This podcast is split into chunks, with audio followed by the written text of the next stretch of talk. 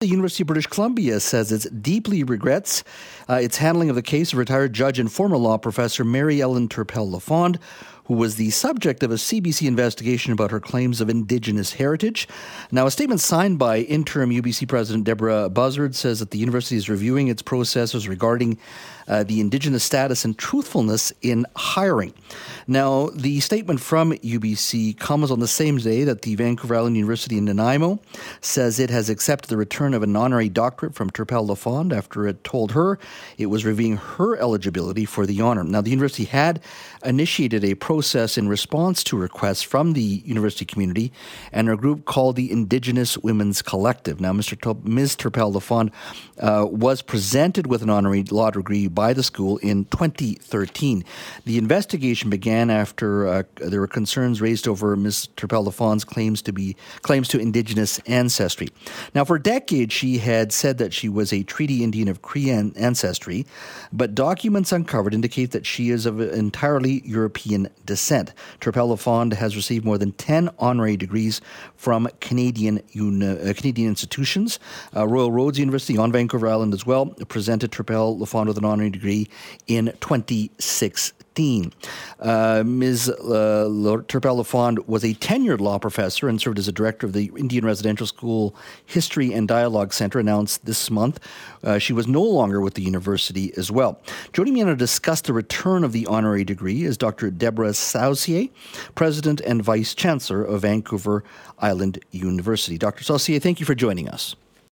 Oh, it's good to be here, Jazz, and thank you for inviting me. Uh, a very difficult uh, topic and conversation, but an important one to have, certainly in regards to uh, Miss Mary Ellen Turpel Lafond. When did the process begin uh, at VIU in regards to uh, looking at the honorary degree that was given to Miss uh, Turpel Lafond? Um, we began the process uh, before Christmas, and we invited her to respond as part of uh, the process.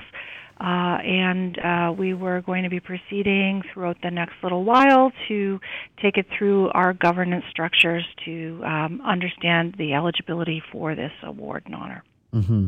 And so she voluntarily, without you have, uh, sending in an official request to uh, to return it, she she she voluntarily returned it based on the conversation. Um, we uh, invited her to uh, provide uh, materials to uh, uh, for the uh, various governance bodies to evaluate, and uh, rather uh, than that, she provided a letter voluntarily surrendering her her honorary doctorate, mm-hmm. Uh, and that was late Monday afternoon. I see. Was it a difficult decision for you and and your executive team in the Senate to go through this process to to to ask for the return of the honorary degree? Um, we did not get to that point. Um, we were at the point of collecting information to put a package together to take through our governance bodies. Uh, and so we actually had only uh, started the information gathering process when we invited her to participate and provide materials. Uh, and and that was uh, what the result was on Monday. Uh, I have not um, actually had the conversation with Senate yet about uh, whether or not uh, Dr. Turpel Lafond remained eligible to have our highest award or honor, um, but rather um, um she voluntarily relinquished it mm-hmm. before we could start that. In regards to starting this process, was it uh, the broader conversation that was already out there in the public domain, or was it something local uh, that convinced the school that they need to begin and begin the process?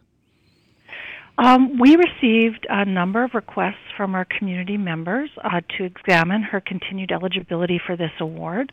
Uh, and we take uh, community participation very seriously here at VIU, and we felt that we had to start the process to evaluate the continued eligibility for this. Mm-hmm. Uh, will the school, and like all universities and colleges, do uh, bestow honorary degrees on distinguished um, uh, citizens? Um, do you think other universities uh, should also be going through the similar process that VIU had just started? Um, I actually don't know where other universities are with respect to their processes or what their processes are.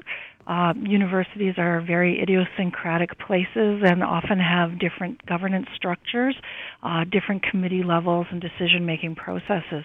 Um, however, I understand that um, many universities are probably going through the same kind of thing that we are right now. Um, uh, and undoubtedly in response to their communities and their communities' requests to examine this issue. So, in regards to the honorary degrees, uh, the school will be reviewing its policies in regards to you know nominations or awarding an honor or, or awarding somebody an honorary degree moving forward? Is is there a, a sort of a process to look at at at how you go about doing that at your school? You bet. We have committed to actually uh, evaluating our policy and processes around the awarding of honorary doctorates um, and also including uh, evaluation of, of everything uh, in that process to ensure that we're aligned with our legislation, but also to ensure that um, we can uh, continue to have confidence in the ability to actually honor people uh, who uh, make significant contributions to the community. Mm-hmm.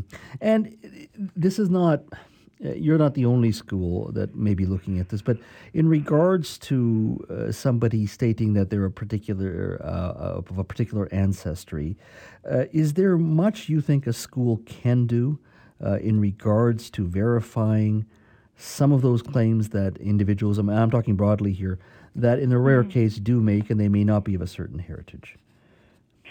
Uh, again, you know, this is a significant issue for us at VIU, and we will be developing an Indigenous identity policy. Mm-hmm. Uh, when people uh, assume Indigenous identity, um, it harms all Indigenous peoples because it takes their voice away, it takes their seat at the table away, and it and it uh, you know doesn't do the kinds of things that, as a values-based institution, we stand for. Mm-hmm, mm-hmm. Uh, uh are you of uh, Indigenous heritage? I'm a member of the Métis Nation of Alberta. Mm-hmm. So I'm um, not from here. Uh, I was born in Saskatoon, and my family uh, comes from on my my my dad's side, first from the Red River Valley, mm-hmm. and then from a small town outside of Batoche.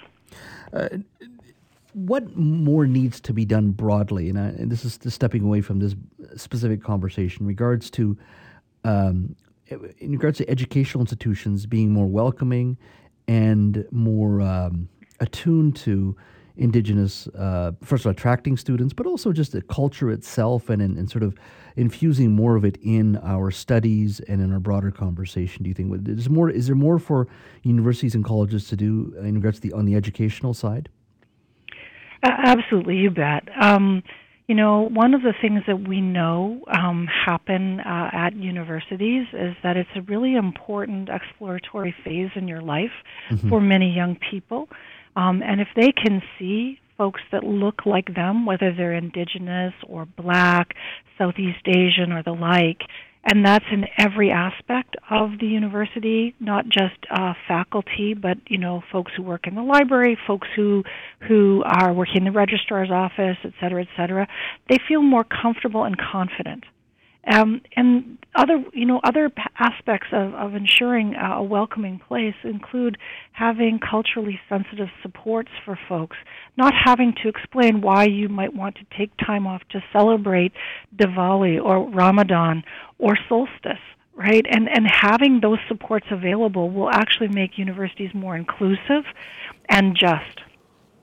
Uh, Dr. Saucier, thank you so much for your time today. Enjoyed our conversation. I appreciate you uh, speaking openly about uh, this particular topic as well. Thank you so much. Well, thank you so much for having me.